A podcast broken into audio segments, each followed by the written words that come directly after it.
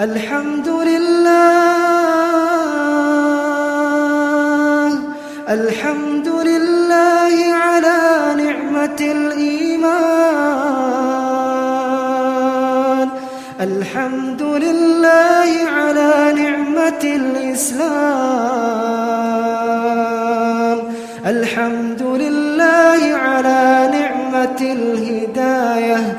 الحمد لله على نعمة الهجرة الحمد لله على نعمة الأخوة الحمد لله الحمد لله على نعمة المغفرة Assalamualaikum warahmatullahi wabarakatuh Halo sahabat Villa Bagaimana kabarnya? Mari kita memanjatkan puji syukur kita kepada Allah Subhanahu wa taala yang telah memberikan kita kesehatan, nikmat kehidupan hingga hari ini. Dan marilah kita bersolawat kepada Nabi besar Muhammad Shallallahu alaihi wasallam atas segala pengorbanan beliau, segala cinta yang beliau berikan kepada kita hingga kita dapat hidup di zaman yang begitu terang ini. Baik. Oh iya, aku lupa nih. Aku- balik lagi kepada podcast aku kali ini. Dan kali ini aku nggak sendiri lagi. Aku bersama teman aku yang bernama Ahmad Bahtiar.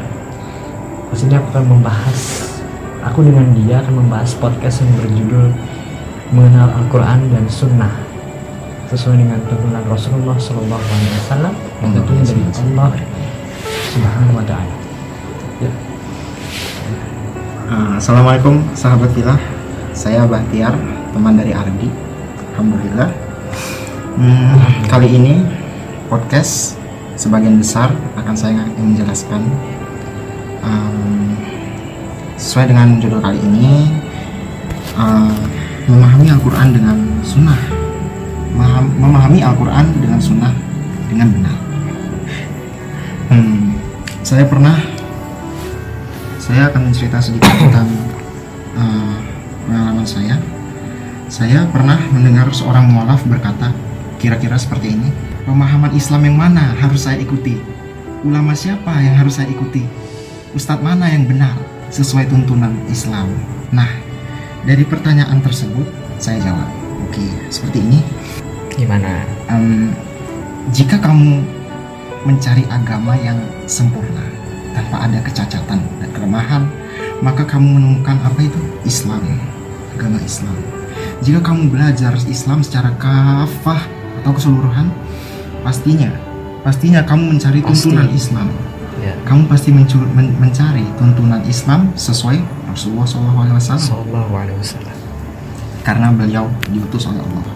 Jika kamu pem- jika kamu mencari pemahaman yang sesuai tuntunan Rasulullah, maka kamu akan mencoba ber- berpikir, kamu akan berpikir untuk mencari orang yang zamannya mendekati men- mendekati Rasulullah atau zaman setelah Rasulullah sepeninggal Rasulullah Allah wafat. Siapa yang zamannya dekat dengan Rasulullah? mereka adalah para salafus soleh. Nah, siapa salafus soleh ini? Siapa tuh? Kamu tahu nggak Ardi? Coba dong jelasin biar para pendengarnya bisa tahu nih siapa nih sal- salafus soleh itu apakah termasuk sahabatnya Rasulullah kah atau siapa? Ya, jadi gini Ardi. Ah, jadi para salafus soleh itu adalah orang sepeninggal yang dulu, seperti para sahabat, tabiin, tabiut tabiin, seperti itu. Sampai sini jelas?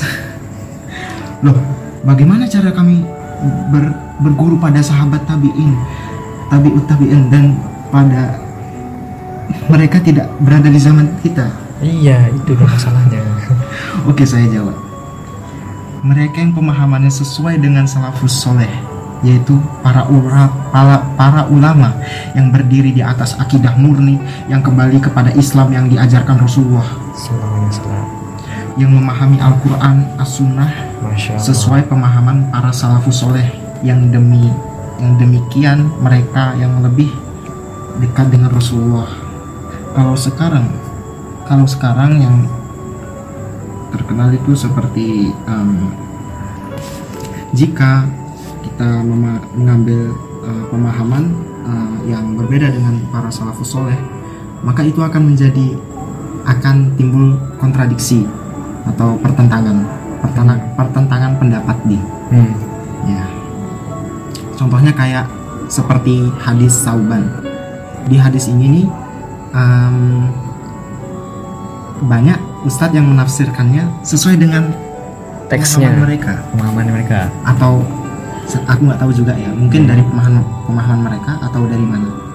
Nah, intinya mereka belum sesuai dengan pemahaman para pendahulu Hmm. para salafus soleh Hmm, kira-kira bunyi hadisnya seperti ini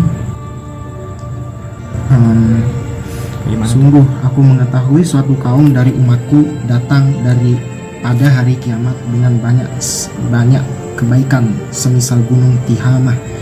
Namun Allah menjadikan kebaikan tersebut seperti debu yang bertebaran. Alhamdulillah.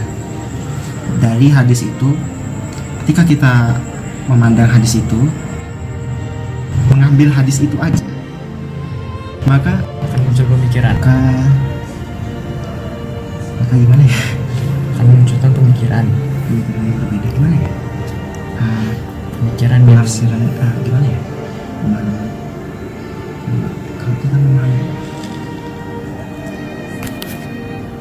ya kalau kita mengambil dari satu hadis tersebut tidak tidak melihat hadis-hadis yang lain ah, kita mengambil satu hadis tersebut tidak sesuai dengan pemahaman para salafus soleh maka akan berbeda penafsiran penafsirannya. ya Hmm.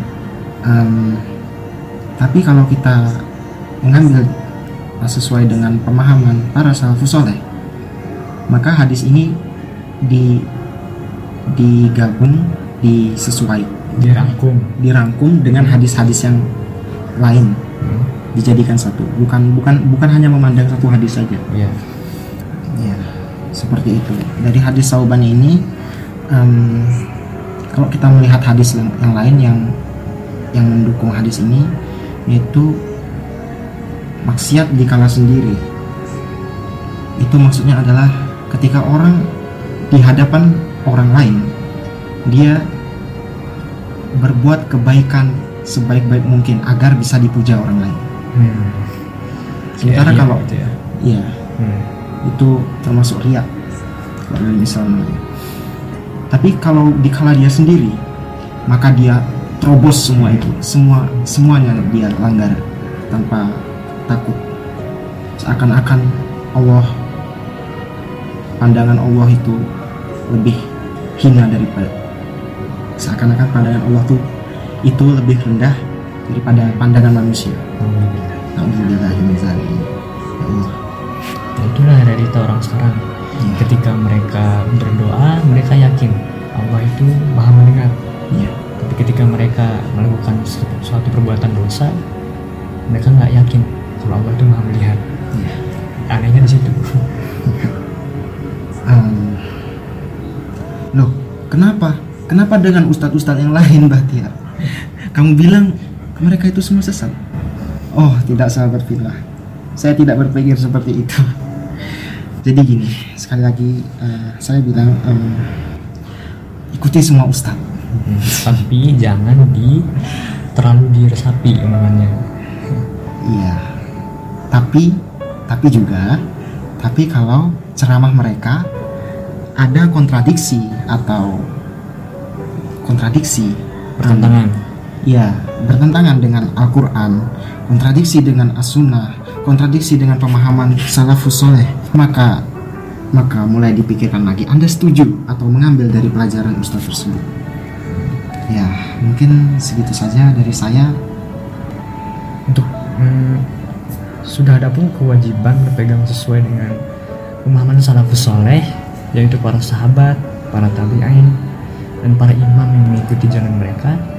Maka dalil-dalil yang sangat banyak antara lain situ Allah berfirman di surah An-Nisa ayat 115 dan barang siapa yang menentang Rasul sesudah jelas kebenaran baginya dan mengikuti jalan yang bukan jalan orang-orang mukmin kami biarkan ia leluasa terhadap kesesatan yang telah dikuasainya itu dan kami masukkan ia ke dalam jahanam dan jahanam itu adalah seburuk-buruknya tempat kembali Syekhul Islam Ibnu Taimiyah rahimahullah berkata sungguhnya dan sangat terkenal di umumnya para duat seluruhnya bahwasannya mereka mengatakan bahwa sumber hukum dalam Islam itu hanyalah Al-Quran dan Sunnah. Iya. Yang demikian adalah hak benar adanya dan tidak ada keraguan lagi di dalamnya. Akan tetapi dari sisi yang lain ada kekurangannya juga, yakni bagaimana cara memahami nas Al-Quran dan Sunnah tersebut. Di sinilah terjadi sering sekali terjadi kekeliruan dalam penerapannya, kekeliruan dalam memahaminya. Lalu bagaimana cara yang benar dalam memahami nas tersebut atau ilmu tersebut? maka harus kembali lagi kepada bagaimana cara para sahabat Nabi Muhammad Wasallam yang mulia dalam menerapkannya. Jika kita tidak kuat untuk mengikuti Rasulullah, maka ada tuntunan berikutnya yaitu para sahabat. Jika kita tidak mampu mengikuti para sahabat, ada para tabi'in, para imam, para ulama. Karena mereka lah para sahabat Nabi yang lebih tahu dari kita dalam perkara urusan agama ini karena mereka langsung mendampingi beliau yang mulia Shallallahu Alaihi Wasallam serta langsung dibina oleh Rasulullah dan di dalam Al-Quran dan Sunnah juga kita diperintahkan untuk mengikuti bagaimana cara beragamanya para sahabat Rasulullah dan orang-orang yang mengikuti mereka agar kita tidak tersesat dalam mengarungi kehidupan di dunia ini di atas agama yang mulia yaitu agama Islam. Subhanallah. Yang menjadi kenyataan umat zaman sekarang adalah menimbulkan inilah yang menimbulkan keprihatinan.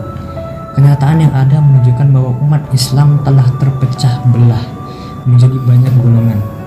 Seperti sabda Rasulullah yang mengatakan bahwa umatku di akhir zaman nanti akan terbagi menjadi 74 golongan. Dari 74 golongan itu ada satu golongan yang memegang agamanya seperti memegang sebuah bara api dan 73 lainnya memiliki keyakinan sendiri atau melenceng dari tuntunan Rasulullah Sallallahu Alaihi Wasallam. Dan antara satu dengan lainnya memiliki prinsip-prinsip yang berbeda, bahkan kadang-kadang saling bertentangan. Kenyataannya seperti ini, menjadi bukti kebenaran nubuwah kenabian Rasulullah Muhammad Sallallahu Alaihi Wasallam. Beliau telah memberitakan iftirakul ummah perpecahan umat Islam ini semenjak hidup beliau walaupun demikian kita tidak boleh pasrah terhadap kenyataan yang ada. Bahkan kita diperintahkan untuk mengikuti syariat dalam keadaan apa saja. Sedangkan syariat yang telah diperintahkan kepada kita agar kita bisa bersatu di atas al-haq di atas kebenaran yang sesungguhnya di atas sunnah Rasulullah SAW dan sahabatnya radhiyallahu anhum.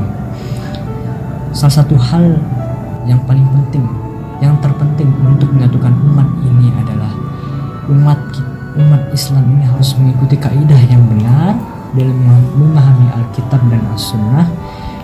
Maka dari itu Syekh Muhammad Nasiruddin Al-Albani rahimahullah berkata pada zaman ini kita hidup bersama kelompok-kelompok orang yang semua mengaku bergabung dengan Islam mengaku dirinya Islam.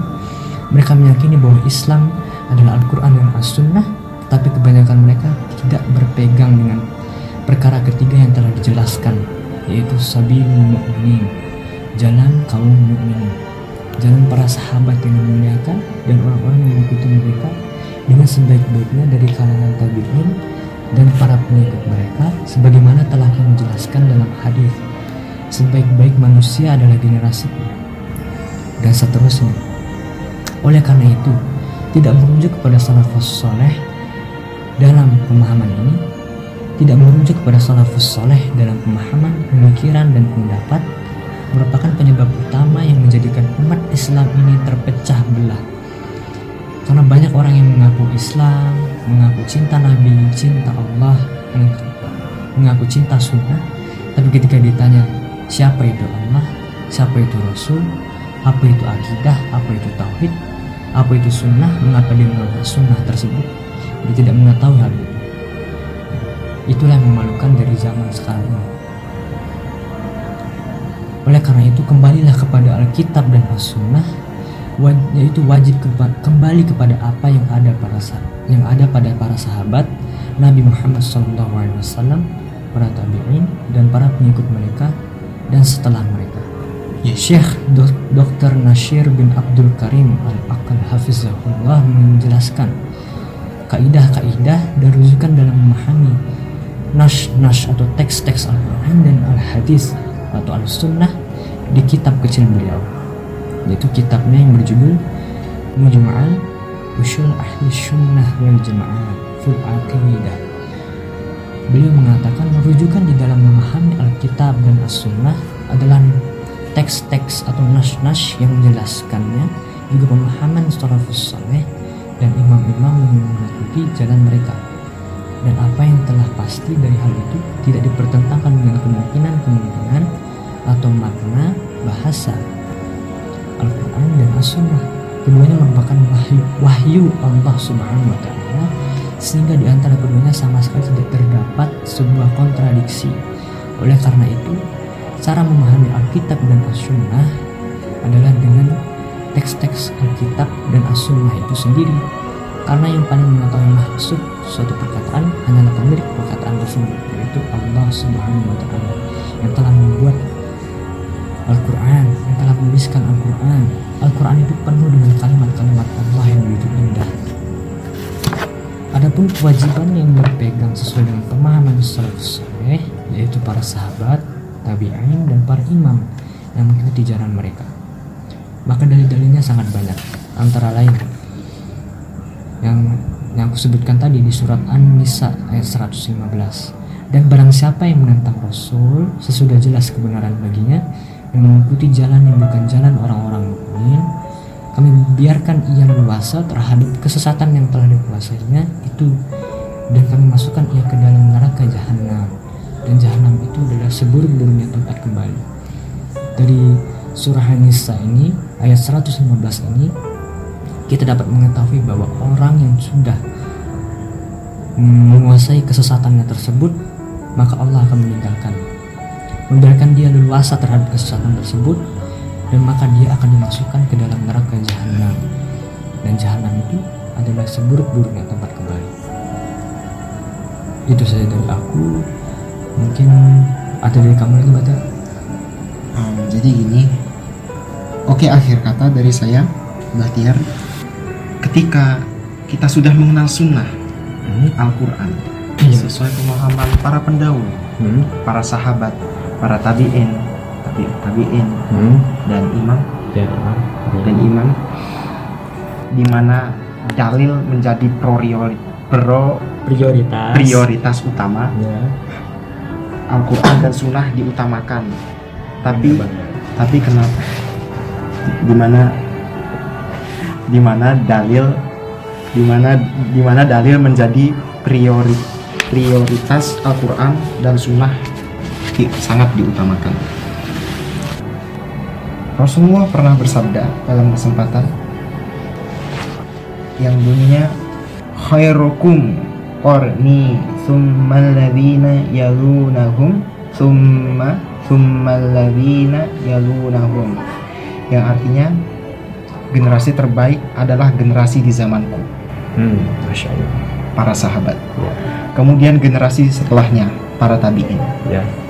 Kemudian generasi setelahnya lagi hmm. para tabiut tabiin. Hadis riwayat Bukhari uh, dan Muslim. Hmm. mungkin sekian. Hmm, baik. Sekian dari kami. Ya sabar sulah sekian dari kami. Hmm, alhamdulillah sekiranya ada kesalahan dalam perkataan kami Hmm, sesungguhnya kesalahan hanya dari dari kami dan kebenaran hanya datang dari Allah Subhanahu wa taala. iya Wallahu a'lam bishawab. wassalamualaikum warahmatullahi wabarakatuh الحمد لله الحمد لله على نعمة المغفرة اللهم اجعلنا لك ذكارين لك شكارين لك توابين لك مطواعين. إليك أواهين منيبين.